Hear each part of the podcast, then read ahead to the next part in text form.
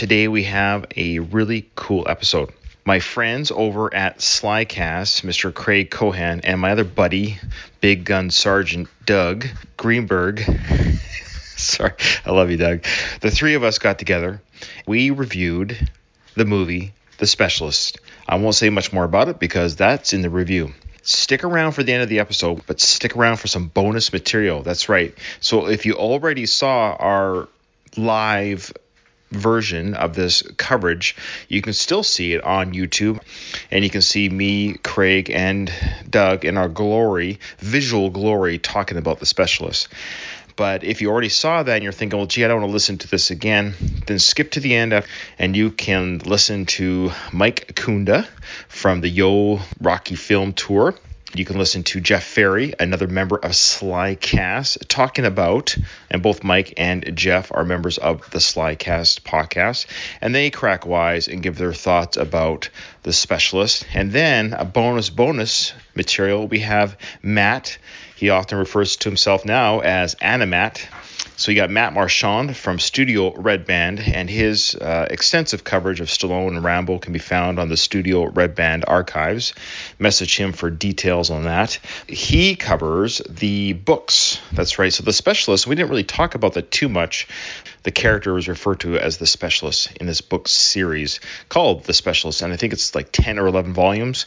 And Matt does a synopsis of each book and kind of makes you think, gee, what would it be like if Stallone had done kind of a la James Bond type series of this character and they drew stories from those books? So he talks about the artwork and he gives a little synopsis of each book, and that's how this huge episode ends. So, anyways, I hope that clarifies everything. We love you guys. We love that you listen. But if you just go over to iTunes, leave us a five star review and and a little write up, people do love us, and it's wonderful to hear because it makes our work that costs a little bit of money and a little bit of time, makes us feel good. You can also give us a review on our Facebook page as well, because that also tells your friends and family about our show. All right, guys, love you. Enjoy the show. Here we go the review of The Specialist.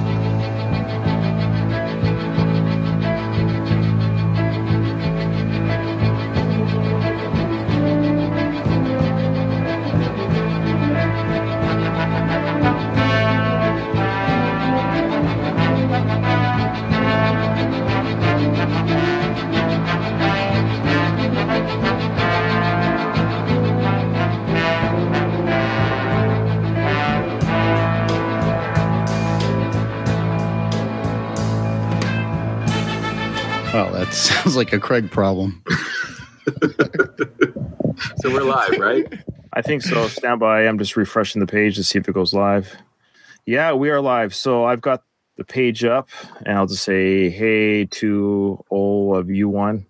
All right. Well, so why don't you uh, go ahead? Oh, Jeff Ferry would have uh, already chimed in. Jeff uh, says, I would love to be there, fellas, but I'm stuck on my other podcast. Also, I've only seen 20 minutes of the specialist and it's horrible. LOL. no arguments uh, here. All right. So why don't we get started with, hey, Craig, why don't you start? Yeah, yeah. Hey, Weekend Warriors. You guys ready? This is Craig from the Slycast. I am thrilled and honored to be able to sit down with these two gentlemen to talk the specialist and a true confession time here, guys. I love the specialist. So Whoa. if you thought this was going to be like a how did this get made style, Mike Kunda trashing of the movie, you guys are in for quite a surprise. I think this was from a run of Stallone's career where I think he was making really, you know, solid choices and I and I think he had sort of refound his footing after some missteps. So like I said, man, I love this movie, and I know uh, I know some of the Slycast listeners out there do too, and and have been waiting for this for a while. I would also like to say before I hand it off to you, uh, Ryan or Doug, uh, I live in a in Las Vegas, as you know, which is a pretty active city. So you, you might hear the occasional siren, uh, or mm. fire truck, or ambulance, or uh, party bus, party bus, street fight.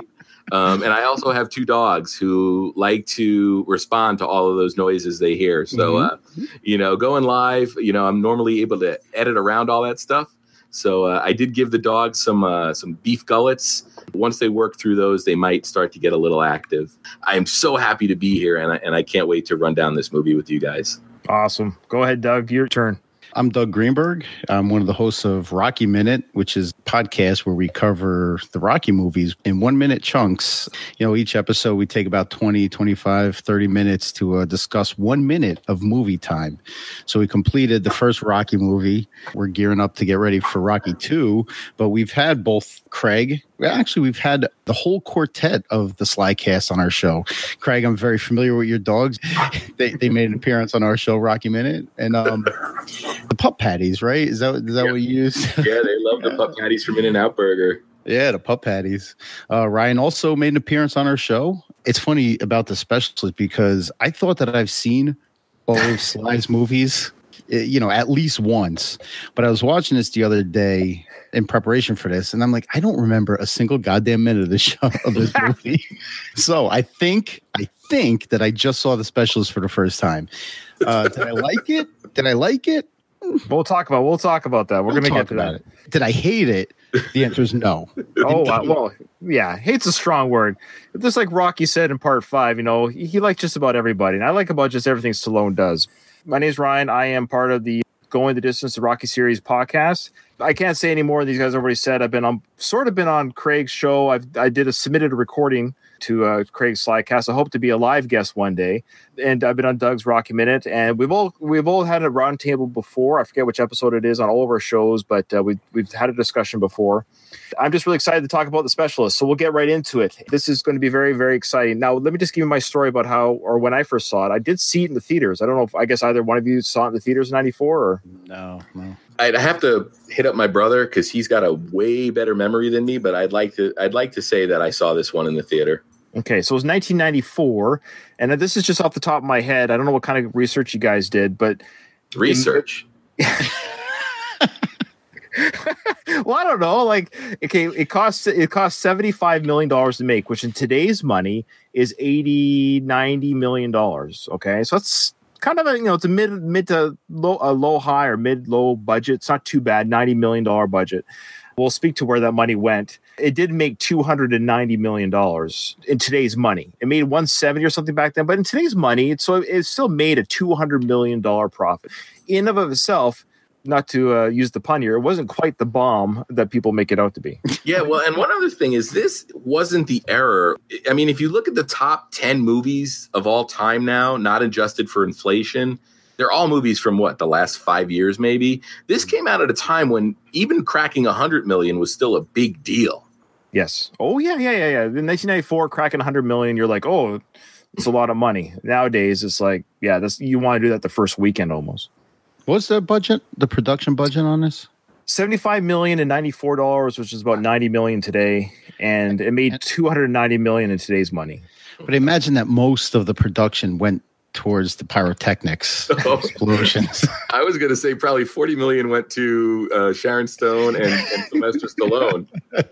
Uh, yeah, I was gonna say about 25 million went to uh, putting makeup on Stallone's butt. Save it. We'll get there. All right. Well, let's talk about the opening sequence. Let, let's let's get let's dive in here. So the opening sequence, which is probably the best part of the show. The uh, I guess you could say it's kind of like the prequel. We have the character James Wood. Remind me, his name is Ned. Is it Ned or Ted? Ned. Ned. Ned Trent. Ned Trent. Oh, okay, good job. Still, you got the note. I got notes too, but I forget their names. James Wood's character is Ned, and Stallone's character is Ray Quick. I, okay, this is so '90s. These names, nobody's named Ray Quick. Nobody, no one. Can, can I? Can I? I, I want to interject here. I'm sorry, Craig. No, it's fine. Just real quick because it has nothing to do with the movie per se. But before we get into it, I just wanted to run through Stallone's character names from the 90s. Okay? Yeah, this this okay, exactly. We're going to start with Snaps Provolone. uh, there's Joe Bomowski from Stop or My Mom Will Shoot. Obviously, Snaps Provolone is from Oscar. Yeah, well, hey, come on, we know that. There's uh, Gabe Walker from Cliff. Uh, Cliff Cliffhanger. Sorry, I'm, I'm reading my, Hey. my my amended notes here. That's ironic. You actually kept us hanging with, with the name of the title. I left that as a cliffhanger. yeah, exactly. John Spartan, which is my personal favorite from Demolition Man. We have Ray Quick. We have Judge Dredd. Robert Rath from a movie called Assassins. Assassins. His damn last name was Wrath. Kit Latura from uh, Daylight. Driven. we, we got into more of like a like a earthly name uh, with Freddie Heflin from Copland in There 1997. Well, yeah, because it was a proper movie. Yeah, yeah. But uh, yeah, it's just the uh, the character names, and before that, honorable mention is of course Lincoln Hawk from uh, Over the Top. Yeah, that's right. Yes, character names. Stallone never lets us down. no, and then he had Robert. Me and a friend of mine always had a sort of a running joke going that Stallone's just got like a notebook full of names. And when it's time to make a new movie, he just sort of opens it up and, oh, I got that one. Yeah, you know, Robert Rath or whatever. It's funny. The Specialist is actually based on a series of books. And the character in the books, and I don't know if you, either one of you are going to get this reference, but the character in the book's name is John Cutter. About two years before The Specialist came out, there was another action film that had a character named John Cutter. So I guess they couldn't use the John Cutter name again. And that movie? was Wesley Snipes in Passenger 57. his name was Oh. John Cutter. Yes. Wow. I mean, there's there's a whole Snipes six minutes of separation right there with uh, Demolition Man. Oh, one degree of separation. They were in Expendables three together as well. Another, um, you know, shout out Snipes and Demolition Man. Another great character name, Simon Phoenix. All right, so the opening sequence we've got Stallone and Woods characters, uh, Ned and Ray, Ned and Ray. They they they're wearing their full. I love how they're wearing their full military regalia. They're supposed to be like incognito. You know, like this is like yeah, a, they're on a rogue mission, right? in army fatigues. their dress and deportment is better than the average military member, and they're out in Cambodia, looking pretty spiffy in their uniforms here. I I love how they little they have smudges on their face of dirt or oil or whatever. It's up to uh, Stallone's character. I'll just have to keep saying uh, Ray. It's up to Ray Quick. For those who don't remember, Ray Quick is Stallone's character. Ray he starts putting these 1994 C4 looking props on the bridge. You know. placing them sporadically throughout the bridge. He comes back to tell Ned, all right, the job's done. And Ned makes the line that he says twice in the movies, and I want to talk about this. He says, You're the rigger, and I'm the trigger. Yes. Yes. Now, this is a line that you have to be very careful how you say it, who you say it around.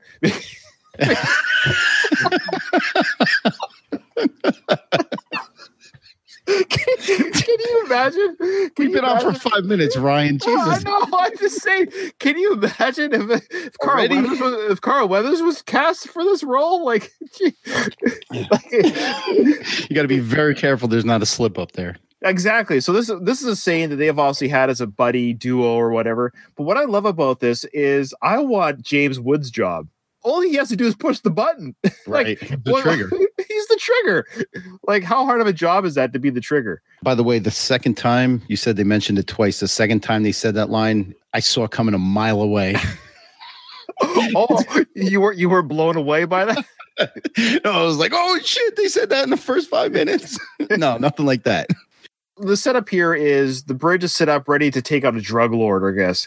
They have the bridge ready to blow to take out this drug lord. And of course, they see through their binos or whatever that there's a child in the vehicle. Mm-hmm. And Well, first of all, there had to be two reasons to do this on a bridge, right? Were they also tasked with destroying a bridge? I know this poor village, this is their only way to get food in and out of the city. Yeah, they starved to death, you know, a couple weeks later because they didn't have a food source. It's, it's ridiculous. Not to ruin anything else from in the future, but they find very innovative ways to blow up other people. Only way to destroy this drug lord is to blow up a bridge. Well, of course. well, maybe, maybe they're honing their skills when they became retired from the CIA. Oh, maybe, maybe, maybe. and this Go is like the the classic you know movie trope right where it's you instantly going to make james woods the bad guy or ned the bad guy because he's cool with killing a kid. You mm-hmm. know it's like screenwriting 101 as jeff ferry would say. Boom okay he killed a kid so now we're, we're not going to like him the rest of the movie. That's right. right off the bat we get a, a taste of who the good guy is and who's the bad guy.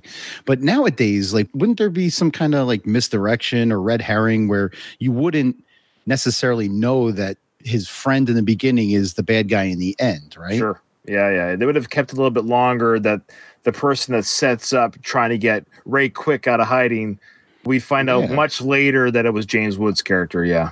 Yeah, I mean, if you think about it, what a year later they did Goldeneye, and they pretty much did that with Sean Bean. Hmm. Okay, there you go. Yeah. All right, yeah. Sean Bean, rest in peace. In every role he's ever played. the kid gets blown up. Yay, we saw that coming. Then it, you know, and the f- truck falls into the river, and you know, big special effects scene. Some guy who's definitely not Sylvester Stallone. okay, can we talk about the stunt doubles in this film? It's not the first time a stunt double has been exposed. um, there's a, a classic scene in Cobra where, you know, if you pause it, and I believe Mike Kunda has a screenshot of this, is you see some guy that's not Stallone, like, why is he wearing Cobra's clothes? I could have been Stallone stand-in for the film. The guy they picked, let- let's just—they're just both wearing black wigs. That's the only thing similar. The, but the funny thing about this is like they insist on a slow motion close up view of this guy as he's jumping off the bridge. I have a theory.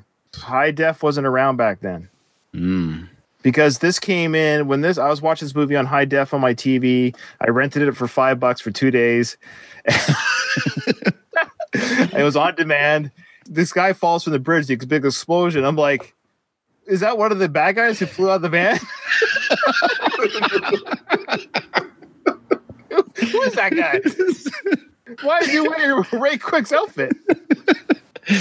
Uh, I, I don't. I don't care. The, the- like, like back in 1993 when they're making this movie, they're like, "Ah, hell, close enough. Nobody, nobody watching this in the future." They had no idea high def was coming.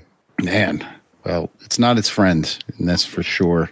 So they have a big fight on the rocks, you know, Ned and Ray, because they're different. I want to know what their history was. I think there's a better film here. And the better film here is whatever the events were 10 years previous to this event. I think the better film would have been them as demolition guys or whatever, as uh, bomb experts throughout all their missions. Then they get to this point, like maybe two thirds of the way through the film, they have their falling out. And then the last third is them trying to kill each other. I think that would have been a better film and a story. This should have been the third act of, an, of a better film. You could probably trim a lot of the fat. It's so dense and so convoluted that you know maybe you could squeeze that into an act three. They get separated, they go about their marriage. It's very little explanations done here about kind of what happened to each other. They kind of just kicked the crap out of each other, and then they're like, there was not even a like 10 years later. Was there 10 years later? No, it said remember. it said present day. right. So all of a sudden, when I was watching this movie yesterday, 2018.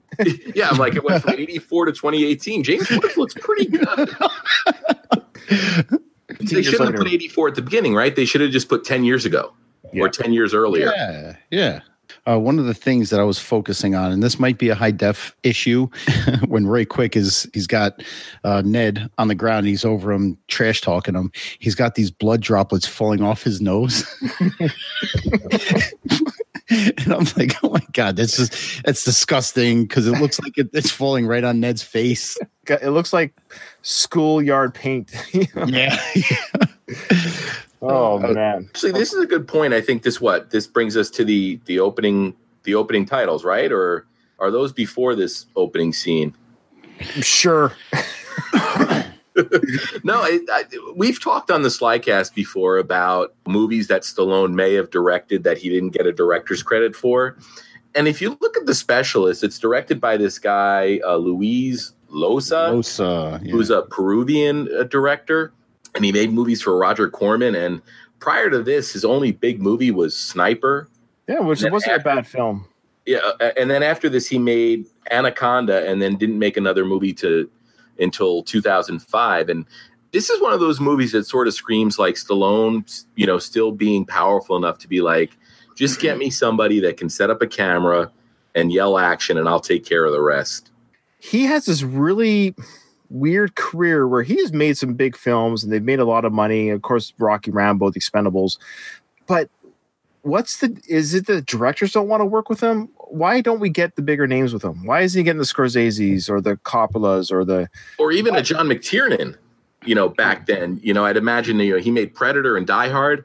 I totally could have seen like a, a John McTiernan. I mean, that's a that's an excellent point. I, I think as much as we all love Sly here, I think it's one of those things that it's easier to have a director on set that you can sort of convince to do things your way. I have a little tidbit. This is kind of a spoiler for the interview I did with the Rocky robot creator, Dornick. The robot directed Rocky Three. Yeah, pretty Or much. Rocky Four.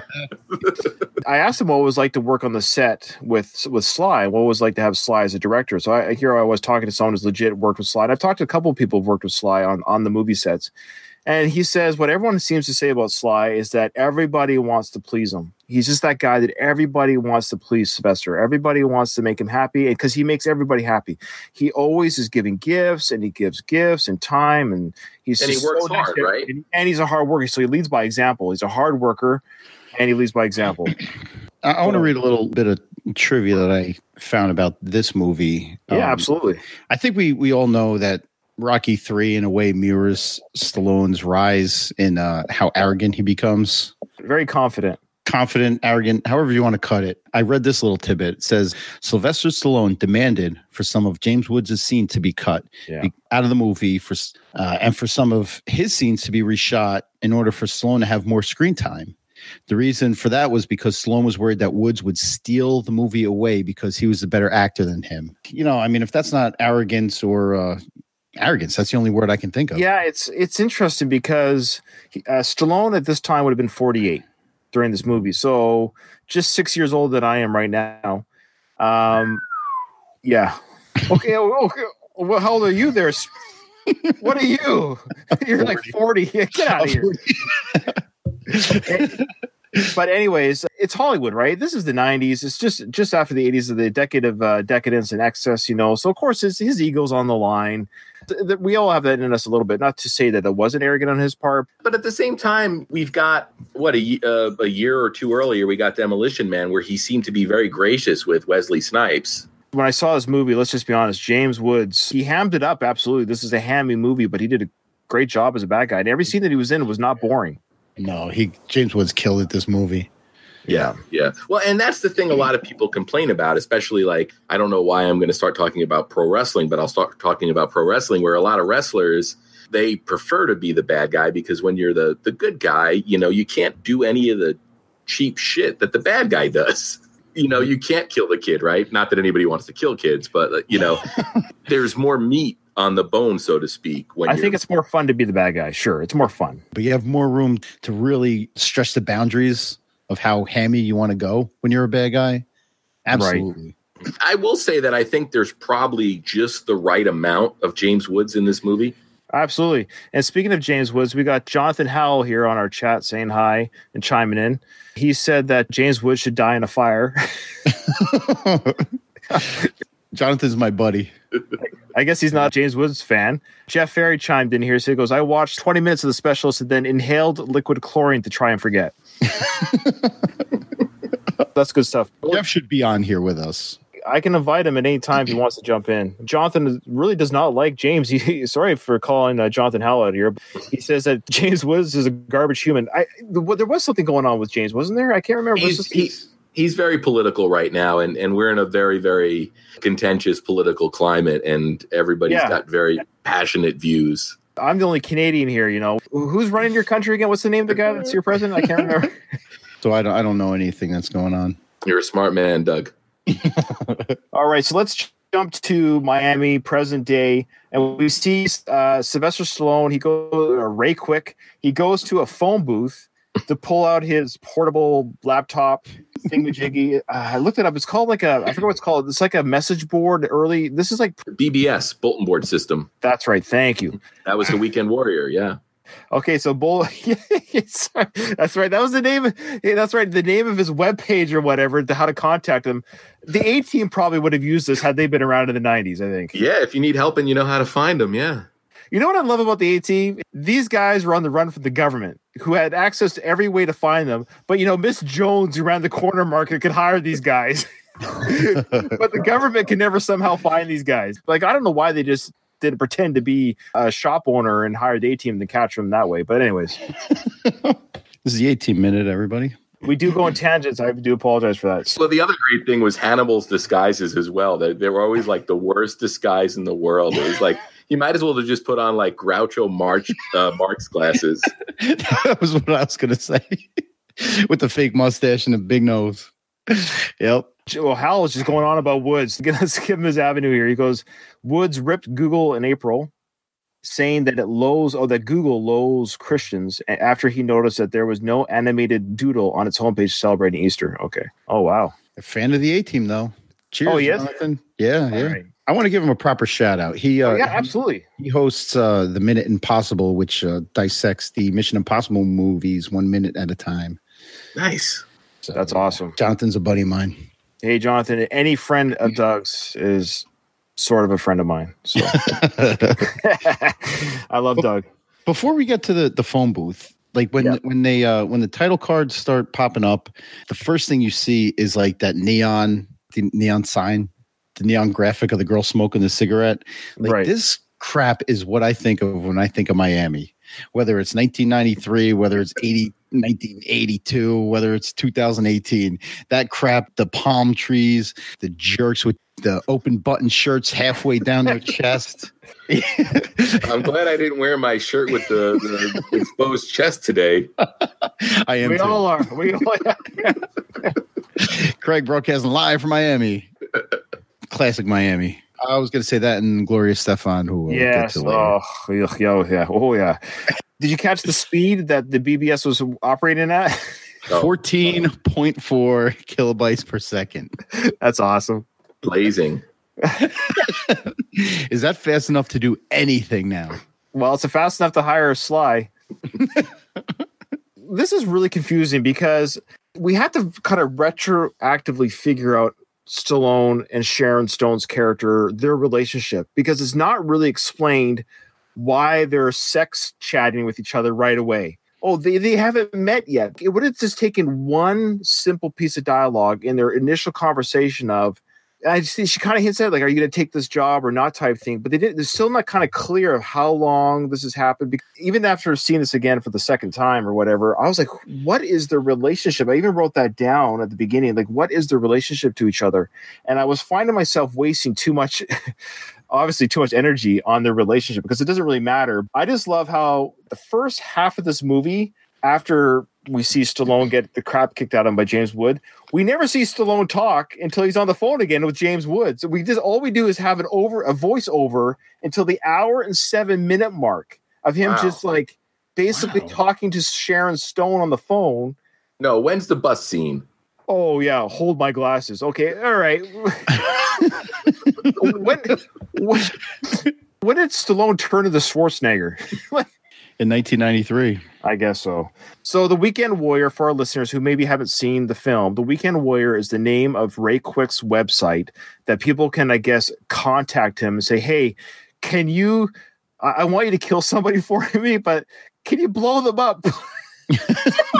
Yeah. It almost felt to me like the Weekend Warrior was more of just like an online system for assassins to take work. Oh, so there was other people. So you had a sniper specialist, you had a strangler specialist, and you had a guy who blew up. like, I mean, in, in, in my experience with BBS is that it that was sort of my takeaway. And his experience with assassins. the last time I hired an assassin, They just like Oh. you put it out to the Weekend Warrior site, and whoever is interested in the job will take it.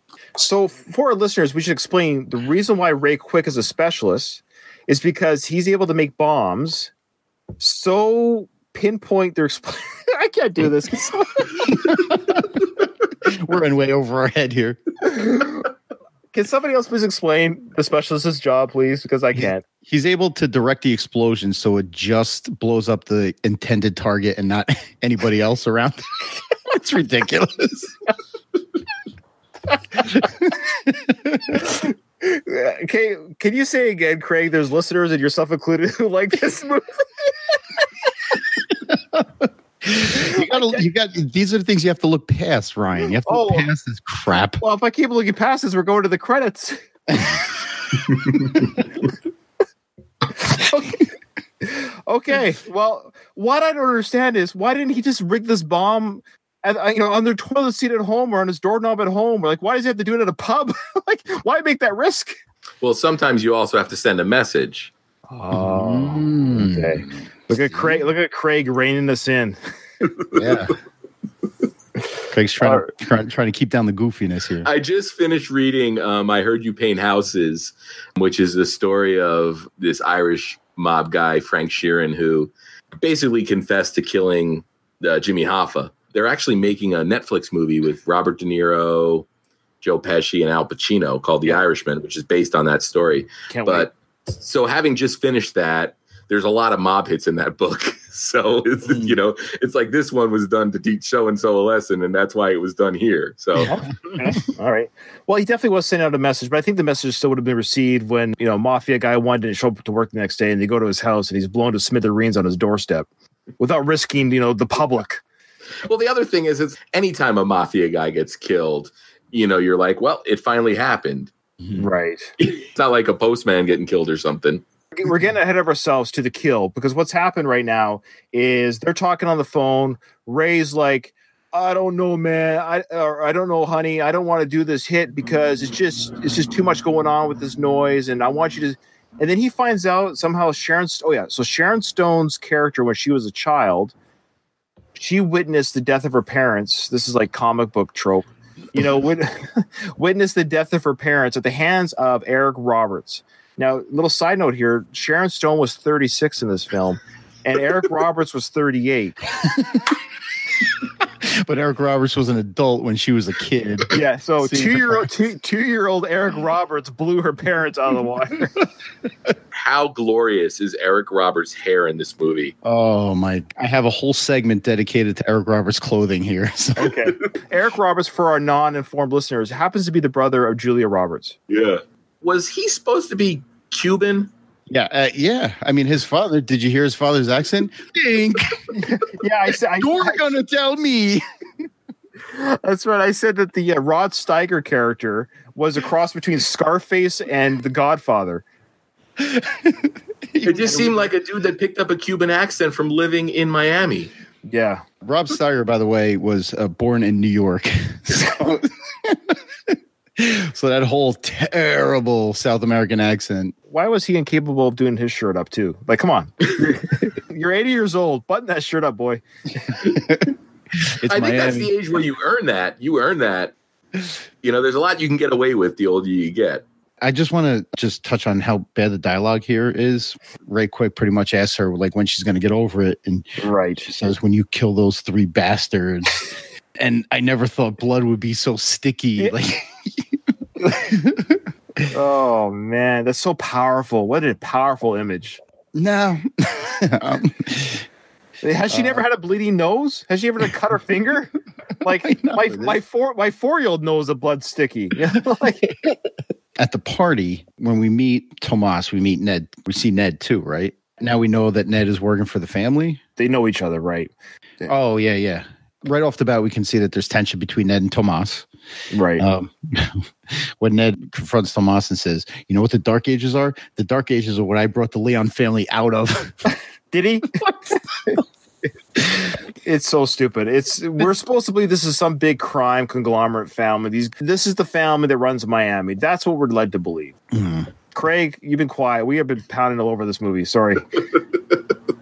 No, it's fine. I'm just admiring the breakdown of Eric Roberts' wardrobe. this isn't so bad. You know, he's he's wearing he's wearing a suit. It's Miami. He's wearing a suit here. I love when Eric Roberts introduces himself to Sharon Stone and he goes, I take what I want. Yep. He says, uh, "A lot's happened since you were gone." To her, like what? Like me. Yeah. I've happened since you were gone. Now, guys, here's where I'm going to probably defend Sharon Stone for the first of many times, but I actually think that I know there's been talk, uh, and I don't remember, we did a lot of talking together leading up to putting this episode together, but I, I remember mention of Sharon Stone phoning it in. Uh, I believe that's the stance one of you guys took, right? So somebody on the thread outside Oh, of us okay. commented on that. Yeah. she's definitely invested in this movie. It doesn't feel like she's phoning it in or taking the money and running. And there's a scene I'll reference at the towards the end of the movie where I think she really shows some some good acting chop. I'm not a huge Sharon Stone fan by any means, but I do think that you know when she was in her prime acting years or whatever from what let's say Basic Instincts to Casino, whatever that time period was. Four Um, years. Yeah. she was nominated for what a Golden Globe. Oh, she's got two Golden Globes in this film. Uh, Ryan will be here all week. Try to deal. Rod Steiger's accent aside, I don't think there's many bad performances in this movie from principal actors, not counting guys that are pushing keypads and stuff. So I totally agree with you. The acting was not bad at all. In fact, that's what made the story such a contrast to the acting. The acting, they brought good acting to a really contrived, weak, poorly edited show. So I feel like there was a better movie there that was trying to come out, and for some reason it didn't happen. Is that the director's fault? Probably. Well, John Shirley wrote the novels, and Mhm. Alexandra Seros wrote the screenplay. Yeah. From, from what I'm looking at right now, as far as the actors are concerned, you can only work with what you're given. Right. So if you're given poor dialogue, you can deliver it as professionally as you possibly can, and it's still going to come off like cheesy. Yeah. And that's what happened here. So yeah, so I'll, I'll agree with you that the performances isn't what I'm going after here. I enjoyed Eric Roberts. I love Eric. Ro- I love a good B actor, and Eric Roberts is one of the best B actors out there. Highly underutilized. I can watch Eric Roberts in anything. Okay, let's be honest. If Eric Roberts is in a movie that's crappy, he makes it better by being Eric Roberts in that movie. That's true. That's true. Coming soon, the Eric Roberts cast. Oh man, we'll, we'll take our five viewers and get maybe three. Anyone out there? Did anyone want to catch the cat's name? Uh, No. timer. Timer. Makes Okay. perfect sense. Well, of course. I- Here's another trope. You know, we have the strong, silent type, but he's tender to animals. Okay. Mhm. He didn't take it astray. That was some lady's cat down the street that she never saw again. Yeah, he stole. he stole a cat. oh man, the bus fight. Let's talk about that. I don't know how much time is elapsed in the movie. This feels to me like an executive was reading the script and he's like, wait, it's been 15 pages since James Woods beat up Stallone. We need a, an action scene here. Mm-hmm. Absolutely, this Because exactly obviously, what the it was. purpose of the scene isn't to determine that Ray Quick doesn't like knives because he uses a knife at the end of the movie. this scene, unless it was to give Stallone some physicality that he might have demanded, because he doesn't get to be incredibly physical in this movie until the end, or a studio executive saying, We need more action. This is too boring. Totally the action thing. Right. It's a setup scene where we see the, the powerful Ray Quick take out five punks on the back The of punks a that don't exist in real life. Yeah. You know? That was another thing. Nobody behaves that way. No. And I really wish that he had jumped in to beat up those guys. They were like sexually harassing a girl, and he's like, I'll let that one slide. But a pregnant lady doesn't get a seat. That's where he, you know, brings out the hammer. you know, I, I I thought that was really kind of it wouldn't be written that way today, but 1994, they were just setting up that these guys were creeps, that they were jerks. But he in today's writing, he would have already beaten them up for sexually harassing a girl. Yeah. But the other thing, and, I, and I've talked about this probably on Slycast, and I know I've talked about it on other podcasts I've done, is it's always hard in like a Stallone movie or a Van Damme movie or a Schwarzenegger movie for these guys to get bullied. I get on that bus, and the guys might say, hey, let's screw with this guy. By no means was Stallone as at his biggest here, but still, he was a guy that was fit. It doesn't. He doesn't fit the profile of somebody that you're going to bully, right? Right. which is always another thing that bothers me in movies like this. S- uh, Steven Seagal would walk into a bar and you'd be like, okay, six guys are going to give him a hard time and he's going to kick their ass. The one thing they got right is the, guy that was sitting there that jumped in the pregnant lady's seat and was telling them uh, to go piss off. He wasn't making eye contact with him. And that's what little jerk offs who want some kind of confrontation, they don't make eye contact with you. They'll just look off into the distance saying, oh, go screw. Yeah. How did And, the uh, geography of that bus work too? Because he flips that guy, and it's such a tight flip. It's like Cirque du Soleil flip. It's like a high diver flip. He's Well, like he- so compact in that flip. Well, this isn't the same guy that can like precision point explosives, so he can do the same when it comes to tossing people. Grabbing one leg. I'm going to say that he had a little help from the guy because you don't, you don't just grab somebody's leg and flip them backwards over a chair like that. Uh, another thing, and, and this is uh, like pre-Bourne Identity.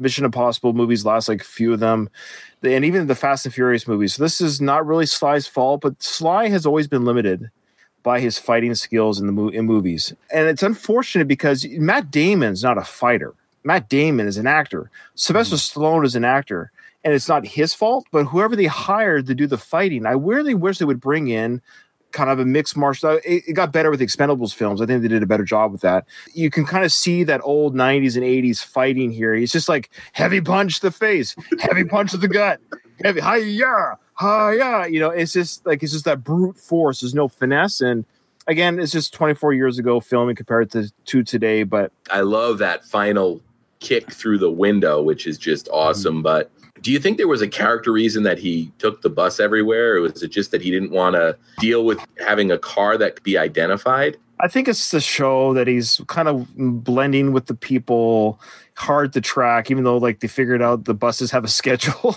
Just and I love how he does, you know, he he beats these guys up because this guy took the pregnant lady's seat, which is ironic because now he's just throwing a guy out of the window. They got to stop the whole bus, empty out the bus. Everyone has to go on a new bus. like he's ruined the he's ruined the, the experience for the whole people that want to go to work that day. He re- he really ruined the day for everybody. You know, and like somebody had to had to had to get that on their desk, right? Somebody had to investigate that because at this point it's destruction of some public property, right? Four or five guys got their ass kicked and hospitalized. At some point, somebody has to be trying to follow leads down on this, right? Well, this is the beauty of before cell phones. Nobody filmed this thing. It was an you know it was an anonymous beat up in the bus. He just walks out, gets his shades back on, and walks out. And all the witnesses Well, say he was wearing a hood. The I better- transit system, no doubt, has their own police force. There would be some kind of investigation, some kind of incident report. Part of that transit police force there, big. No, I'm, I'm not, I'm not part of a transit police force. Wasn't that like a Die Hard knockoff? A transit cop? It was he was It might- speed, right? Well, he wasn't a transit cop. no, but they would handle that. All right, so now we're going to the first date. We're like on the first date with Ned and Sharon Stone's character, whose name was Ray, or what was her name again? Adrian. No, that was her. That was yeah, that was her May. fake name. May Munro. Yeah, Adrian was her alias, which I thought was kind of weird. Like, who wrote this movie? Have they not seen Rocky? It's like you got an actor who's the most famous in '94 for two films, Rambo and Rocky.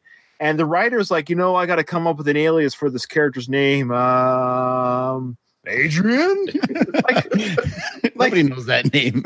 they, they won't make any connection. Like, why would they do that? I don't understand who writes these things. Why wouldn't they just say, call her Tracy or Susie or Pam?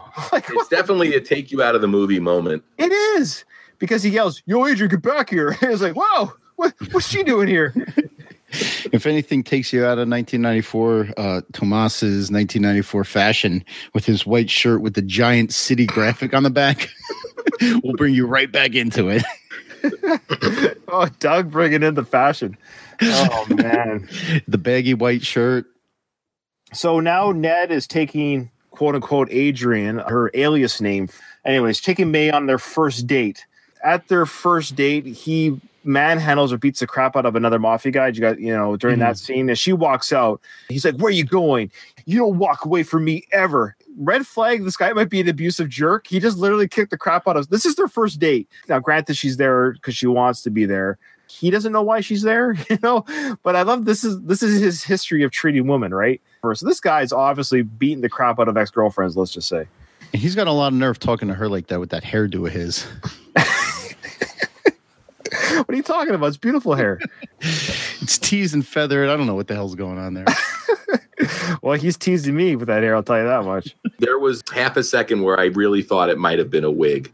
I believe it. I don't know anymore. We know John Travolta wears a straight up wig, so I have no idea. Sure, if it's a wig, it was a terrible one. I mean, either way, it was a horrible haircut, especially if he chose it. okay, let's go to them talking on the, phone again. nighttime. Yeah, they're mm. talking on the phone again, right? And so this phone call, we're led to believe he's got like we have here in our ears. So Stallone's character has this the 1990s trope that we always see in those films, you know, the earpiece mm-hmm. going down to wherever. So he's talking on a wireless device. Uh, wh- wh- where is he talking to her from? I almost thought he was listening to recordings. The previous conversations, yes. He's not talking to her. He's listening. He's all those ah. all those discs are previous conversations that they already had. He's replaying. Con- he's he's a psychopath. yes. So he's had this conversation and he's Yeah. listening to it again to just to hear her voice. Because Yeah. we see him doing this really stupid workout.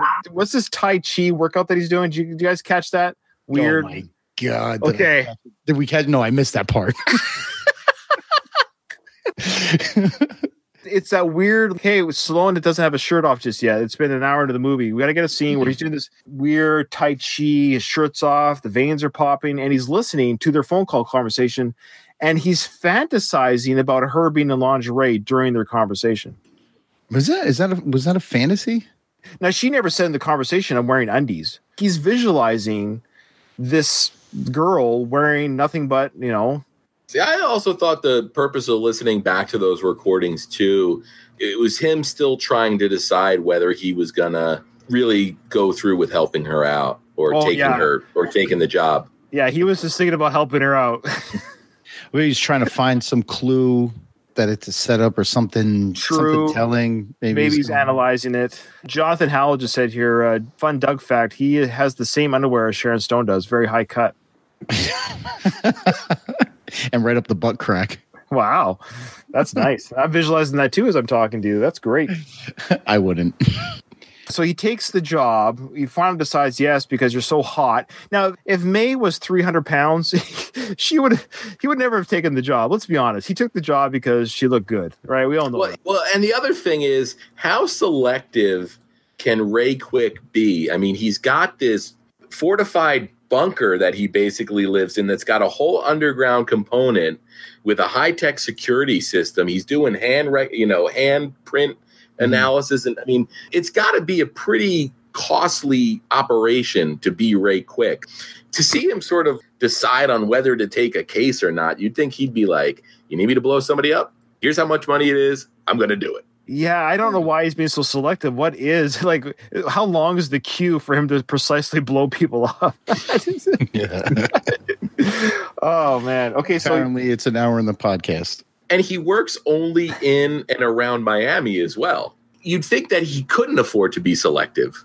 Also, call me crazy. If he works only in and around Miami, maybe the investigators can like kind of narrow down some kind of pattern, which would put him out there. I'm just Uh, saying. Yeah. So now he says he's going to take the job. He has three rules. Rule one: stay away from them. Rule two: I call you, you don't call me. Rule three: if this is a setup, I kill you. I don't have a problem with any of those rules. I, I wonder what his Yelp reviews are. You know. he killed me. they can't write Yelp reviews, right? If Well, you're they- dead. He's also foolish because he only takes this job after he sees the two of them. Uh, uh sorry, 1994 um, Tomas fashion, the uh, the baggy gray black and shirt, black and gray shirt. Only after he sees the two of them like dancing and him grabbing up on her ass in the club. He's taking it for the wrong reasons too. Look, everyone's been waiting for our thoughts on the sex scene. So let's just. I remember when I was it was 1994, and I would have been uh, 18 years old when I saw this. This is pre-internet, okay? Mhm. For old man Ryan here, I remember watching this in the theaters. And I was like, th- number one, the shower that they were in, the shower Huge. that they were in, bigger than my apartment. huge shower, Oh my god! two shower heads, but there was two. I think we lost Craig. Oh, there he is. Does anybody want to talk about the shower scene, or is it just me? I think our audience wants to hear our thoughts on the shower scene. I got to say that kudos to both of them for being in the shape that they were in. And nobody can ever take this Blu ray or DVD or VHS away from Sly or Sharon Stone. You know, this is one of those ones that Sly can pop in in 10 years and be like, damn, look at me. Look at my butt. And Sharon Stone, I mean, she 36. She was 36 years old in this film. tremendous shape, tremendous shape. And Yeah, no complaints here. and, and it doesn't seem like there was too much body double stuff going on. I, I didn't research it. No, I don't think it was. In fact, let's talk. About so Stallone was 48 in this film. Sharon was uh, 36. 36. So the 12 year difference, not that really in Hollywood terms, not that much of difference. I will say this was a pretty erotic scene. And Now, this was also during the time of Basic Instinct, Sharon Stone's Sliver that she did. You know, the early 90s kind of broke not these taboos, but they kind of upped the ante with the love scenes. and so this movie was kind of part of that phase of Hollywood where love scenes in the movie were were a little bit bigger and you kind of expected them again pre-internet so the idea of nude actors was quite uh, interesting to see and i will say that this scene was uh, had more gratuity whether you like it or not than a party at kitty and studs It was very gratuitous. I was deeply upset by it. Oh, please go. Okay, tell me, tell me why you're upset. Sylvester Stallone to me is not a particularly handsome dude. right? He's got a rock hard body. I'll give him that. I, mean, Oh, just, just, to see, just to see him wrapping himself around Sharon Stone, who in Basic Instinct, Sharon Stone was the focal point of everything. Ah! In this, it was like Stallone had to be the focal point of the sex scene, and it was deeply Oh. disturbing to me. I totally agree. And I'm not opposed to seeing a, a male buttocks in a love scene. It's not about that. It's I focused on uh, Sharon Stone as well. You can and- hardly see Sharon Stone though. I do love how there was a scene where he straddles her. They're- Yeah, they're yeah. they're- well, this is like after the shower. I'm not a lovemaking master, okay, but it's not it's not very often that I've straddled a female. but She's lying on her back, and I've taken off my shirt above her, That's not how it works. and she's like grabbing his chest, and, and he's like, "Yeah, you want some of this, baby?" But he does that when they're laying in the shower too. Like he throws his leg on the outside of hers. Like you don't. Yeah, it's really weird. He's posing for like a nude portrait or something. Yes, it's exactly Oh, what it's like. it is. It's- my goodness. Okay, so speaking of Golden Globes, uh, this movie win any Golden Globes? It won some Razzies. Yeah, talk about the Razzies that it won. Well, it was nominated for Worst Picture, Worst Actor. I, I think the Razzies are kind of cheap sometimes. Sure, I Um, agree. Sharon Stone won Worst Actress for two movies this year for The Specialist and then also a movie called Intersection, which uh, starred Richard Gere. Oh um, yeah, Rod Steiger was nominated for Worst Supporting Actor. I agree with that one. They tied Stallone and Sharon Stone for Worst Screen Couple with Tom Cruise and Brad Pitt for Interview with the Vampire. Um, Wow. and then also the Stinkers Bad Movies Awards. It was nominated for Worst Picture, nominated for Worst Actor, nominated for Worst Actor Rod Steiger, and then Sharon Stone again collected a Worst Actress award for her her work in uh, The Specialist. Yeah, you're right. It's a little bit of easy picking, a little hanging fruit. I guarantee you there was worse acting performances from other actors during that year. It's just Stallone's easy. Sharon Stone would have been easy. Did anyone else notice that uh, the shower was golden? Oh, Jesus. Go to your room. Why? What? I didn't say anything. I just it looks like a like a scene out of Goldfinger. I don't know. Our, our buddy Matt Marchand wants us to uh, point out the bottle of vodka. Yeah, I almost hesitated bringing this up, especially with the Me Too movement. Like she didn't want to do it. Well, yeah, she didn't want to do it. She didn't want to do this. The nudity. guys? The way the story's told, it's it's we don't know if it's true though. no, it is true. Uh, I know. I actually know the source. It was actually a interview that Stallone did on Ain't It Cool News. Took questions from uh, people live chatting, and I remember that. Yeah, it was actually really great. It's like hours of like it's like one or two hours of him like giving like straight up chat answers to Ain't It Cool members in 2006. And somebody asked about the scene, and I think it sounds different when you hear the context of how the whole chat was going. Yes, I know the source, Jonathan Howell. It's on Ain't It Cool News. Don't you question me. Anyway, so who's this guy? Jonathan, go, to your room. Jonathan Howell, go make love to James Woods. Leave me alone. So, so what's this? What's the sto- So this is on set. But yeah, it was on set. So Stallone basically just said that Sharon, and he's actually said that she was being difficult. She signed off to do this scene, however you want to word it, whatever. The, she was being difficult, and she didn't want to do the scene, uh, the shower scene. Stallone's like, "I'm taking off my clothes. Everyone's taking off their clothes." Michael Douglas, who started with Sharon Stone and her body in uh, Basic Instinct, said, "I use vodka." She took vodka for Basic Instinct. Try using this bottle of vodka for her here, and so the vodka loosened her up, is what it was. Is that she got a little bit of drinks in her to loosen her up to make her more or less shy. The wording that she uses, she goes, I'm tired of doing nudity. That's why they hired Sharon Stone to be the female lead in the specialist. Sure. Because if not, there's a dozen other women they could have cast. It's a calculated casting, which the with the idea that you were going to get Stallone and Sharon Stone in a hot sex scene. That was part of how they sold the movie. I, Of course. you know, and, and Sharon Stone's kind of an unreliable narrator because she's talked about how she was duped in Basic Instinct to do the shot without her underwear on, which is there might be a little bit of like I'm more than a naked body, and she's trying to get out of that. Uh, but I assume she read the script. I assume she signed on for nudity. That that's I, I don't know the movies very well, but I know that when nudity is involved, it's in the contract. Yeah, yeah. And I'll tell you this: you both have talked about it. If anybody has anything to be embarrassed out about in that scene, it's Stallone. and oh his, yeah, and his goofy poses and and all the other nonsense. I mean, she comes out of that scene looking pretty good. Oh, she was fantastic. Uh, there's no complaints. Whatever worries she had, S- Stallone was definitely the uh, the better actor and helped her make her look better. Well, she couldn't possibly look worse so let's talk about Eric Roberts' death, how he died. In his high waisted baggy linen pants yes, yes, Doug, that's what he was wearing. and no shirt. Yeah, you know what? The lesson there is just use the hotel room coffee. Don't order the room service espresso. right, right. But I love how May is standing there just before he gets. How did she know the teacup was armed? Ooh, that's a good question.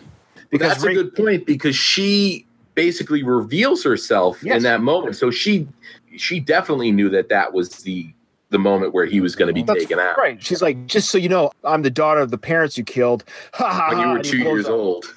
Yeah. But she didn't even say that. She said May Munro before he blows up. E- even later on, it, it took Joe, his father, five seconds before he realized who the hell she was talking about. There's no way that he realized who she was before he died. Very short lived. Uh, that was you? Boom. That was her main thing. Like you, you think that they would have put more of an exclamation point on that. Ray Quick asked her and said, Why were you there with that teacup explosive? Because she goes, I wanted to see his face when he died. That's that's Mhm. that's for me. So again, we don't know how she knew. But she wanted Um, to see his face. His face had no confusion, no realization, no emotion. It was just him looking at her, and boom, that was it. That's right. They didn't drive that home. That's all I'm saying. That was the only flaw with this film. I agree. Yeah, Uh, the The only flaw. can we give a shout out to an actress in this movie that I want to see more of? It was it. Was it the the female cop that worked with James Woods? Holy, she's hot. yeah, I liked her. Well, not even that. They give her enough dialogue to make her feel like an important character. I think her scenes were cut. She must have been cut. I don't even think she has a name. I was trying to look her up. I think she was cop number three. Hot Latino cop, cop number one. She did a good job in her delivery of lines. I want to know more of her acting career. And I, th- I think whatever scenes that she got cut out of was the ones that James Wood got cut up. So she was kind of a victim of the James Wood scenes being cut out because it seems like she was more. Her relationship with James Wood seemed legit. Yeah, because she even gets a line at the end when the whole boat marina or whatever is surrounded. I don't remember what her line was, Mhm. but she says a line, and you're just like, okay, random actress. Yeah, Yeah. like why is that in there? I read somewhere in the trivia too that like she was shown in the trailer as if she was going to have a much bigger part in the movie That was the original cut with James Wood having more parts. I bet. before Stallone got his hands in there. What the shower scene? Now, the other thing, and I watched most of this movie before my fiance got home. So she watched the end of the movie with me, and I couldn't come up with a, a reasonable answer. And I might have been playing with my phone while this going on. But was there any specific reason that Sharon Stone would have faked her death? to be off the hook with Ned. Um, we find out that her and Ned are, are supposedly working together. Her and James Woods' character, Yeah, yeah, right? So because Ned wants Ray Quick dead, yeah. The jig is up in like what four minutes or something. You know, you'd think if you're going to fake your death, what do you do? You fake your death and then you get out of town. yeah, yeah, you leave. you, you leave. I just wasn't sure if there was a concrete explanation because I said to her, I was like, because she wants James Wood to think she's dead. During the course of the first part of the movie, she started getting feelings for Ray. So she wanted, I guess, her deal with Ned to be off. So her faking her own death was to get to get off the hook with Ned. Maybe she was supposed to hook up with Ray and then leave. No, because she still had to kill. She no, she didn't even know Joe was behind it at that time. Jesus. oh, I think uh, I think D- Doug's about to short circuit. so all right, so Tomas was dead. All- All all three of the targets were dead, right? Sure. Let's. Yeah. Let's. They're all dead now. Let's move on. So she wanted to skip. She wanted to skip town with Ray, and then Right. They have the hotel scene. There's that big hotel scene. Can we just talk about Mhm. where probably thirty million dollars went? Well, I, I Oh also my do want to say that this is the scene where I think Sharon Stone really proves herself to be a, a more than competent actress, which is where she comes down from Ray's room and she runs into James Woods in the lobby and his goons. She plays that Yeah. completely perfect. You know, the way she's responding to him, the nervousness that she's showcasing, the way her eyes are darting around. Yeah, like a Black Widow type character. Mm hmm Yeah. May? Back from the dead. Ned, you know, I was just going to call you about the funeral thing. Look, I'm sorry, but it's just, you know, it was the only way to really draw him out. And it worked. I mean, I don't have to tell you. You know, I used the attachment thing, and I got him. Couldn't stay away from me. So, I just want to get one thing straight here, May. yeah. You did all this to deliver him to me. Uh huh. Ned, we had a deal. I hold up my end of a deal. You're a classic, May. Now, where is he? He's here. I know he's here. Where? He's in the hotel. I know he's in the hotel. Where? Well, I got a key. I think it's- no, he. No, I no, no, no, no, no. This key? Look, I mean, I do have a key. He, Ned, he's on a high floor. I think it's like 10 Take her to the car. or it's 11. Go on. I left my purse in the room, May. Ned. I have to. Shut up. Take her to Ned, the car. I have a couple of things I have to. It's perfect. And I think it shows a depth of acting ability that some people just never show. I think that's a performance in this movie, at least from her, that I would say that's not somebody phoning it in. Yeah, so there's a big hotel scene. People can watch it on YouTube. You can just like Google hotel explosion, but it's pretty funny to watch the pre CGI and them falling. Yeah, the guys in the water, the building's going to fall, on them. he's like, ah. Yeah. but then it's like a combination of rear projection, where that really shows its age. And then also you can tell it's a miniature Right. breaking off of the the actual piece falling into the water was the most impressive. It didn't cut together with the rest of the scene well at all. And who was the architect that designed that? I don't know. I love how Ray Quick already had this room pre-programmed to blow up. like Hey, it took him like five minutes to set that whole thing up. Jonathan's saying that scene cost forty-five million dollars. Apparently, No way. They should have they should have asked for a refund. Where are you getting that from, Jonathan? oh, maybe the whole film. Maybe he's talking about the whole film cost forty-five million. Okay, so That almost uh, seems to me like when you're a kid and you don't do your homework, then you got to bullshit your way through. That's how that scene felt to me. yeah, Like the guy, the special effects guy was like, "Oh shit, that's tomorrow." yeah, yeah. so we get to now we get to the escape. Ray Quick has to get out of the the hotel and the fight off the goons, and they fight in the kitchen. And this is where we a have knife. he use yeah he hates knives, but he used one. It's a little bit of a nod as he said in the bus scene. He Goes, oh, I hate knives, and that's This kind is of a, the, the Chekhov's knife payoff right here. yeah. He he hates knives, but he uses it to kill somebody. And this is also the scene where the stunt double is standing there for like five minutes fighting. Did you see this guy? I actually put it on pause and I watched it in slow motion. And I'm like, this guy should have got, you know, is he part of the Screen Actors Guild? Because you got more FaceTime than I know this Yeah, I guy, mean, you could you, you could almost make the argument that Stallone phoned it in in this movie. Because he's not, you know, he does his stunts. He broke his neck doing Expendables at the age of 60 something. Why, for this movie, guys, was he so, I'm not jumping out of anything or doing anything? Weird to me. He's 48. Like I said, he got flipped by Steve Austin at the age of 60 something 20 years later. But now for the hmm. specialist, he's like, no, I don't want to break my nail. Well, I mean, he was a prima donna in 1994. Maybe that could have been it. That could have been it. There's a funny line. I love this part here, where at the end of the movie, where Sharon Stone's character is on the phone with Ray Quick, and he's like, "You know, you're gonna, you know, where are you?" And she's like, "I want to see you." Goes, "I'm not gonna come see you because you've already set me up, and I don't want to kill you because you've already betrayed me." And then she goes, "Do you remember Fontainebleau? This is the hotel, right? This is the mm-hmm. hotel that they blew up." Okay, so she goes, And it was it was what a day ago. no, it was like 12 hours ago. It was like she you goes, Remember, you like, remember Fontainebleau?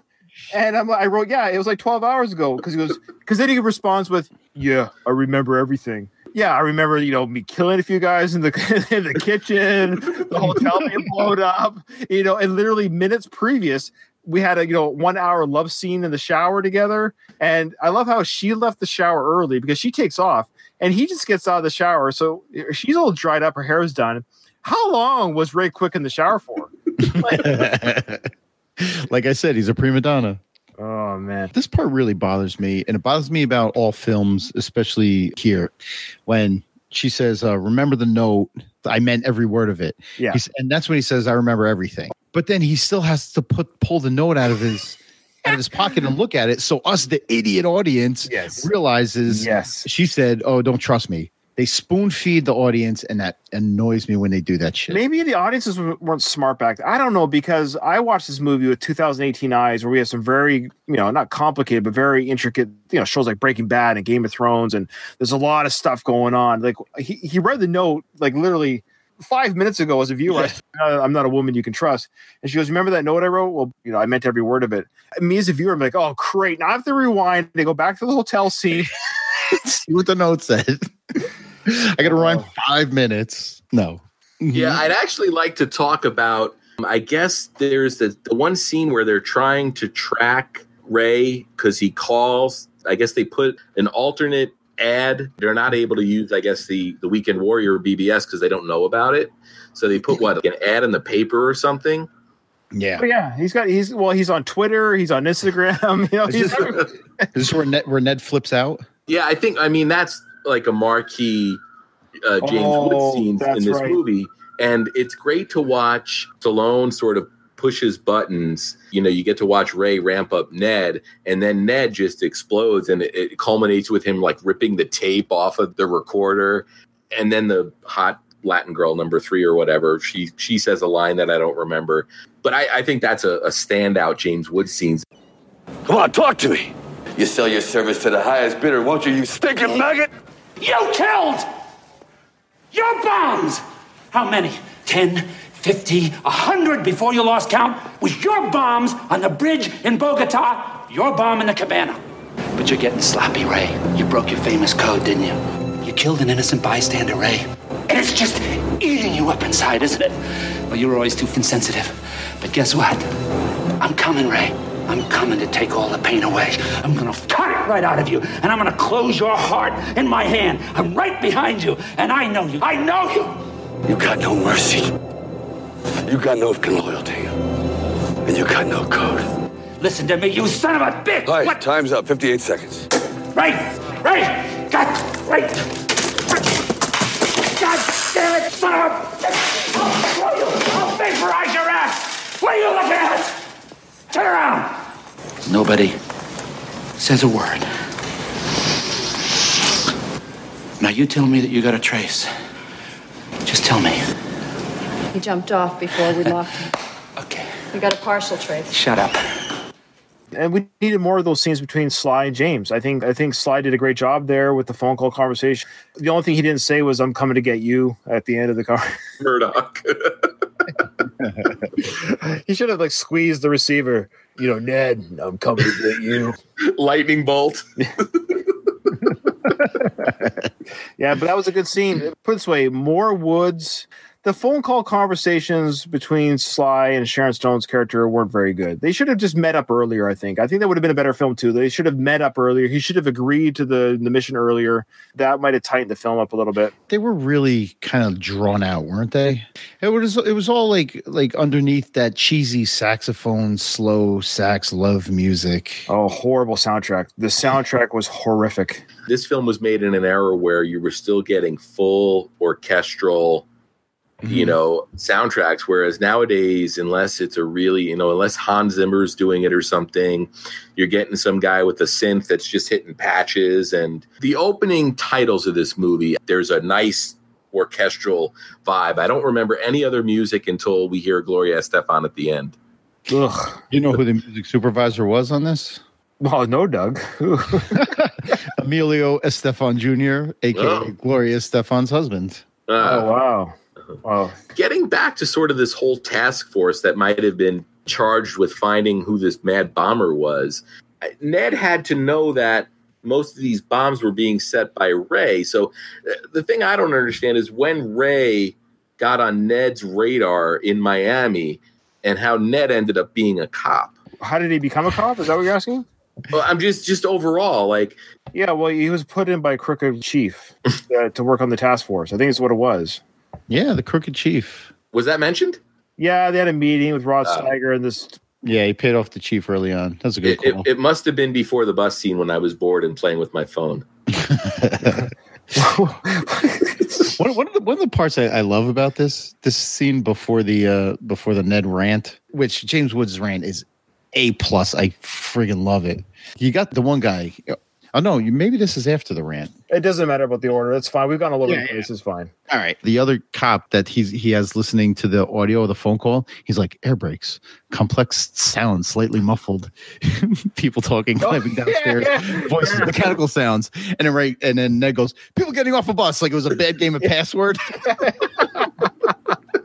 That's like the great. first guy was giving him clues. Some serious detective work. Yeah. Oh, it sounds like a city. People live there. Uh, I hear walking. I hear some talking. A door is open.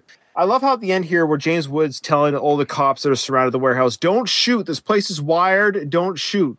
But Ray Quick is like blowing things up everywhere. Like none of the explosions seem to trigger other explosions, but a gunshot would. He wanted Ray Quick alive so he could deliver him to Rod Steiger. Oh, look at you. Okay, all right. Because Rod Bring us back Steiger, of course, wants it revenge in person because he killed his son. And Joe, Gloria's bring him to me alive. I love Rod Steiger's death at the end. Joe bastardo. Bastardo! you think that my son Sorry. I don't know if you guys picked up on this, and I think this is another case of poor filmmaking or poor blocking or whatever you want to call it. Did anybody else expect the sort of Freddy Krueger, Jason Voorhees horror movie trope of like James Woods coming back for one last sort of you know scare, jump scare before he's dispatched? You see him sort of get he doesn't get blown up, he just gets thrown like I love his death scene. Highlight of the movie. There's two. Oh man, there's two death scenes that are great. The first death scene at the parking garage, where the guy like, rocket peller is up and he's still in his oh chair. Oh, God, on fire. We see earlier that Ray Quick is able to minimize Direct. to direct the explosions. You know, at a club. Who's to say some lady wasn't walking her dog in front of that parking garage when that explosion goes off? You know what I mean?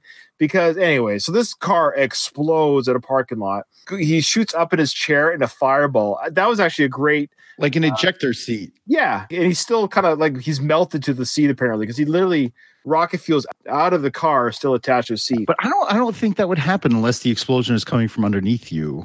like you wouldn't sh- shoot straight up in the air if the explosion was coming at you from the side. Well, hey, Ray Quick, man, is precise. However he does it is precise.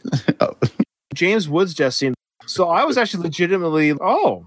They're actually just he's just dead. It's just kind of like he got blown over the place and he landed kind of in a ball of fire and yeah, he's dead.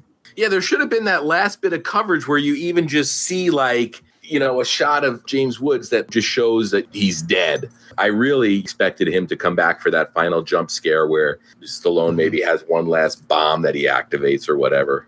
That Yeah. was good. I actually kind of thought that was good. And then we get to Rod Steiger's death, which was Bastardo! Cherry on top. Cherry on top of the specialist Sunday, my friend. Is there any last thoughts you guys want to say about this uh, film? Do we want to give it a rating? Do you want to give it a recommendation? What's your What's your final thoughts, Doug? as bad as I heard that it was by Jeff Ferry, especially, I didn't hate it as much as I thought I was going to. The No. acting wasn't my problem, but I was really kind of honing in on the whole 90s cheesiness of it. I always said that the problem with 80s movies was how over the top action they were, but the 90s were no different. Yeah, does this movie have a lot of holes? Absolutely, but it wasn't unenjoyable for me. I laughed at parts that probably, you know, that weren't meant to be funny that I thought were. And I appreciate that about a movie. You know, it's cheesy and and you know, I enjoyed it for what it was. I hadn't seen this movie in 24 years, and I didn't know until I saw it again maybe why that was because I did see it in the theaters, and I've rewatched a lot of Stallone films, and this is one that I hadn't rewatched. Now I can kind of see why. It hasn't aged that great, but I'm watching it through an older set of eyes now than an, than an 18 year old's eyes. Right? I think there's a better movie that was under there. I think under the under a better director, the tighter script with the tighter editing. I think there was a film in there that was aching to come out, and I don't know what happened to it. Uh, I really hope it wasn't due to some actor scenes getting cut out. That could have been a better film. I recommend it as a Stallone fan. You got to see this film. You can't be a Stallone fan and say you've never seen The Specialist. and I think you'll have a lot of fun. There was times that I, I literally enjoyed watching this film. Chris just chimed in. Chris, welcome to the show. He says, I never saw this movie. Now I want to. Thanks, guys. So there you go. The specialist man on demand. This this movie's going to make money this weekend. It's our buddy and, and uh, Jeff Ferry's podcasting partner, Chris. Yeah. oh, okay, cool. I've always thought, and I'm always surprised Stallone fans sort of call this one of his lesser films. I think it's really hard to find three movies in a row that Stallone did that all deliver. And I think with Cliffhanger, Demolition Man, and The Specialist, they're a great trifecta of films. I, I really think that Stallone had, hit- had hit his stride after the missteps of Stop or My Mom Will Shoot and, and Oscar. We'll cover that one next. and the one thing I really like about this movie is it's got a different feel than a lot of Stallone's movies. You got the the unique Miami setting, but you've also got the relationship with the Sharon Stone character, which aside from the the Rocky movies, you don't really get relationships in Stallone movies too much. I kind of like that. It was Stallone able to act with actors again, oh, or whenever Escape to Victory came out. It feels like a story that could have been made uh, into a movie in the 70s and that's what I kind of like about it. It's it's got a really unique feel for a Stallone movie except for the goofy shoehorned in bus scene. And that's the thing that I've always respected about Stallone is he'll miss a lot, but you got to always commend him for taking the shot and I think this is a movie where I, I think everybody went in with good intentions and it's not a hard movie to watch. It's not a boring movie to watch. You've got some great performances from really solid actors. You've got the great Eric Roberts fashion show, glorious hair, that great Rod Steiger Cuban accent. This is a can't miss movie. I don't like you said. I don't think you can talk Stallone films without without having seen The Specialist. And I think this is the end of a really good three film run, which a lot of actors don't even get three films No, true. Yeah. um, or even have that opportunity. So I, I think it was a really good time in Stallone's career. I enjoy this movie. I enjoyed watching it again, and I didn't delete it off my DVR. It's it's still sitting there. So All right. Well, that's Nice. awesome. Before we head out, guys, just want to say thank you to both of you for doing this with me and me doing it with you and all that good stuff. I'm going to throw this out. I threw it out to Craig, but I'm going to throw it to you live, Doug. I've named this episode Three Rocky Podcast Hosts, One Movie Breakdown. Is this something you want to do again, the three of us? Do you want to do this again? Totally. Okay. Absolutely. This was a blast. Okay, so what we can probably do is maybe in the comments on this video or on our Facebook or whatever, ask the audience what they want us to break down next. And uh, I think it'd be kind of fun to do. We got Craig Cohen from the Slycast podcast, the Godfather of Sylvester Stallone podcast. So, Craig, thank you for being with us.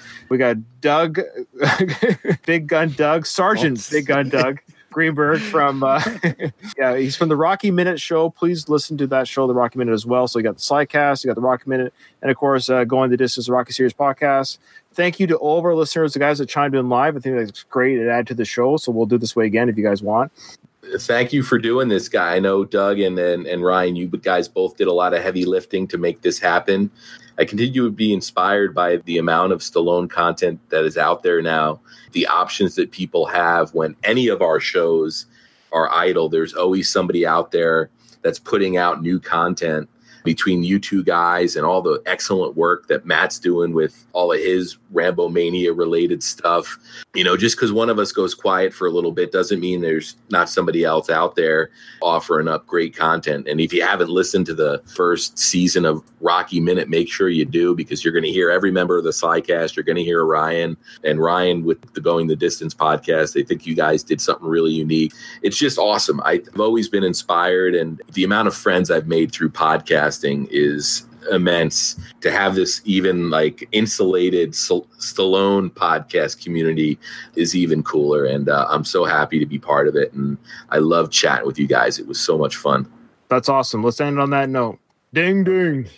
okay Craig back here and I got to say that was a ton of fun chatting with Doug and Ryan about the specialist and I can't wait to sit down with those two guys again and uh, run down another movie. But we're not done with the specialist yet. We still have uh, a segment coming up now from Mike Kunda which will be followed by Jeff Ferry's thoughts and then we're going to finish things off with a presentation from Matt from Rambo Mania. So enjoy and thanks again for listening. Okay, so Sylvester Stallone's The Specialist. I can't exactly say that I hate this movie, as I really don't hate anything Stallone does. I just think sometimes we really don't need to see our heroes in sex scenes.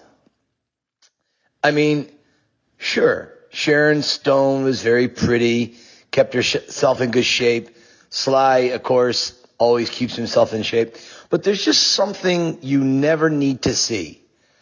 Like, I don't ever recall seeing a John Wayne sex scene in a shower. You know, it just doesn't work for me. I, I don't know what it is. I don't know if I see Rocky or Rambo in the shower. All I know is I didn't want to see that.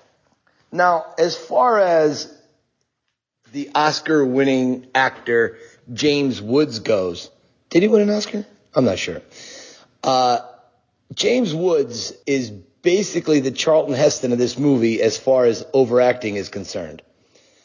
Eric Roberts, I don't know. Eric was okay. Uh, he was okay. Rod Steiger playing the mob captain, uh, I don't know. Did I really believe he was the mob guru? Uh, probably not.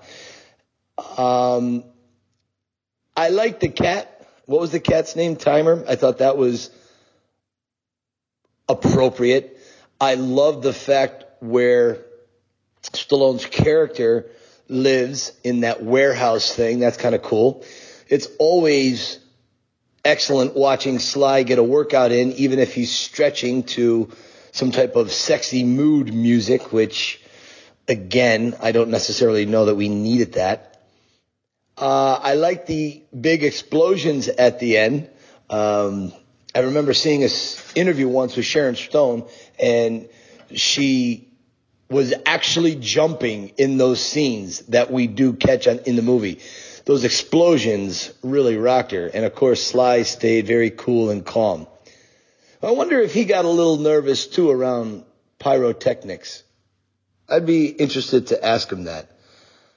Uh, I know in First Blood, in that scene when he's running into the mine, I know he nearly loses a thumb from one of the squibs going off. Anyways, uh, yeah, I don't really hate this movie as much as I've only probably seen it about 15 or 20 times. Now that may sound like a lot of times to you, but in my world, that ain't many at all. Now when you compare the fact that I watched the original Rocky well over 600 times. Anyways, um, Craig, you shocked the hell out of me by loving this movie so much, but hey, I won't hold that against you. Anyways, uh, I really don't have much to say on it except being a little goofy. At the end of the day, I guess I have to admit, I'd rather have this movie than not have it. Oh, one other thing. The only other thing that really sticks out were the gadgets. Like that little gizmo calculator, word processor, computer thing that he carried around with him.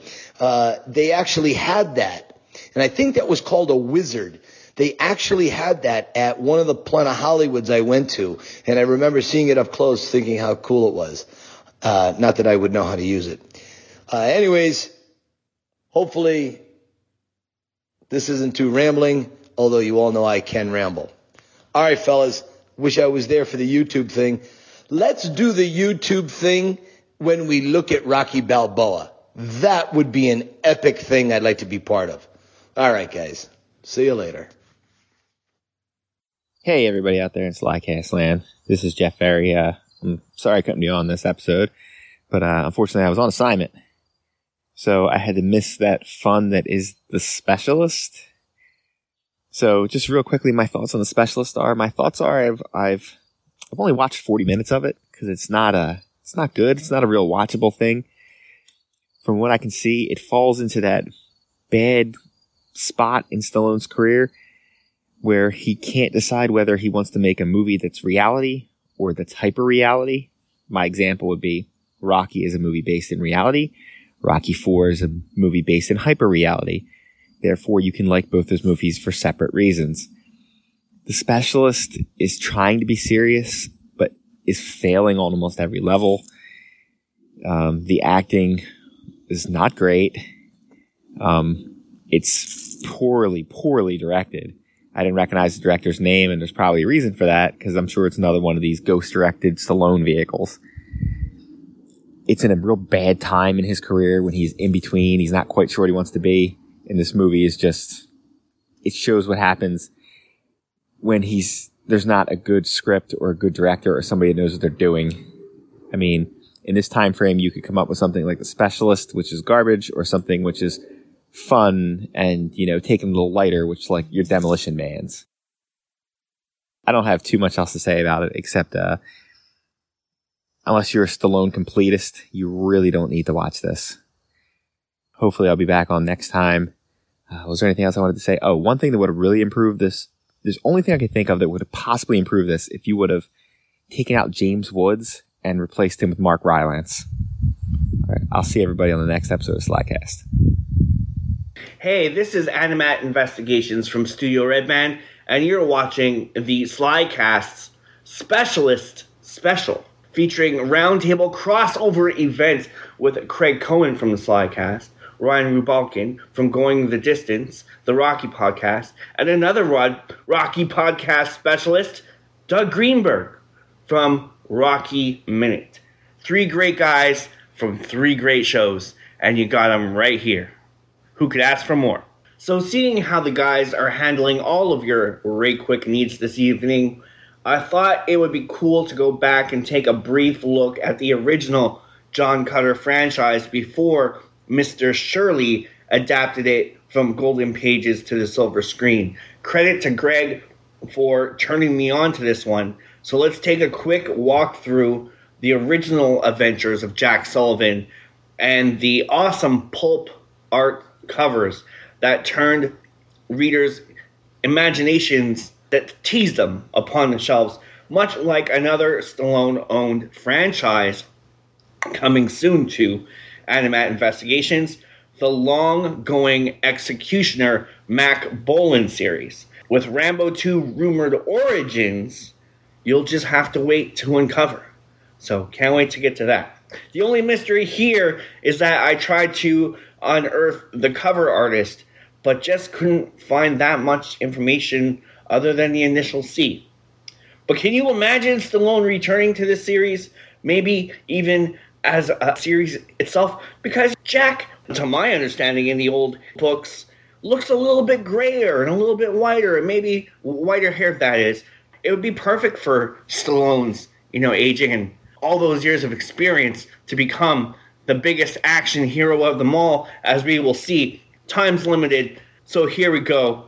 Only taking a look at the brief synopsises teased on the covers themselves. Number one, A Talent for Revenge, 1984, the one that started it all. And the toughest action hero of them all, Jack Sullivan, is a match for any killer. On the cover, Jack standing on a castle parapet edge, firing an AK 47 while a ship behind him below X bursts into flames. Number two, Manhattan Revenge, 1984. On the cover, back against the wall of a rubby apartment, gun strapped to chest, firing an Uzi at the enemy while the place burns down around him. The toughest would be killed hero slugs it out with the most murderous crime boss the rough city has ever spawned. Number three, Sullivan's Revenge, 1984. On the cover, in green beret sporting rucksack and Uzi, stalks through the jungles unsuspectedly about to tripwire a dual grenade trap as Jack Sullivan, the toughest action hero of them all, teaches a terrorist network just how many ways to die there are. Number four, The Psycho Soldiers, 1984 out to blow away a cult of killer happy crazies. Submachine gun cannon in hand, Jack ropes down a city street apartment at building, firing his on his targets inside the window. Number five, the Maltese Vengeance, 1984, the toughest action hero of the all. Jack Sullivan swoops down on an island of vicious evil. We got Jack roping out of a chopper, scoped M16 ready, firing bombs, illuminating the skies around him, and an ally watching his descent from the chopper above. Here we go. Number six, halfway there now. The big one, 1984, my personal favorite. On the cover, Jack Sullivan fighting a shark with a hand grenade. Come on, Stallone fighting a flippin' shark. Take my money.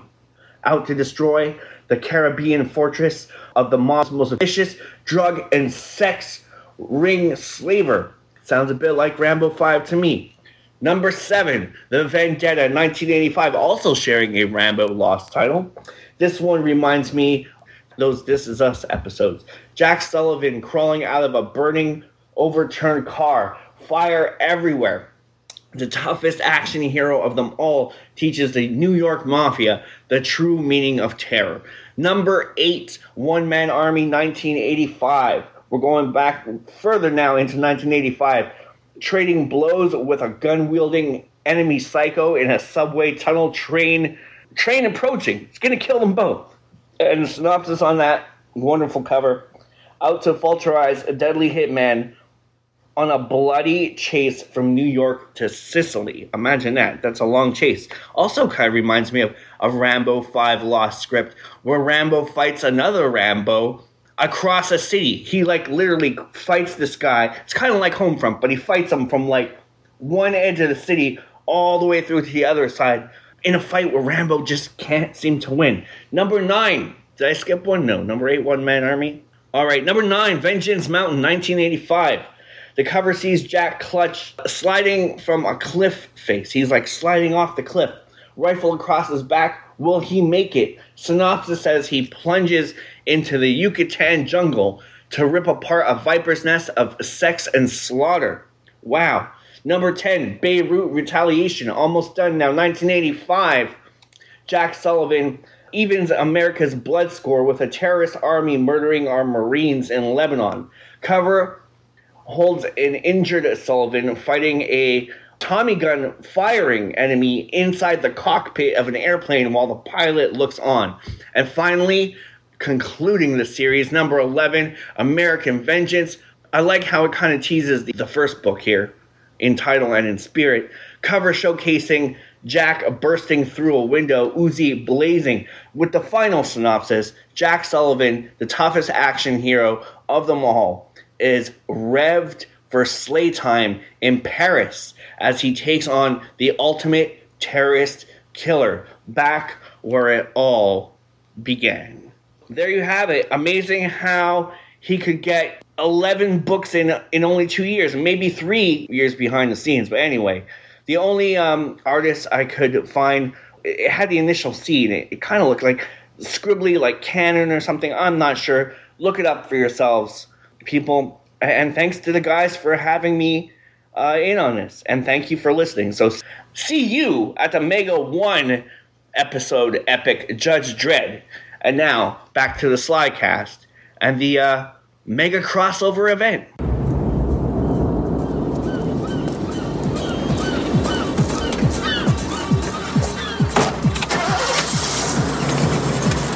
How do you feel? Better.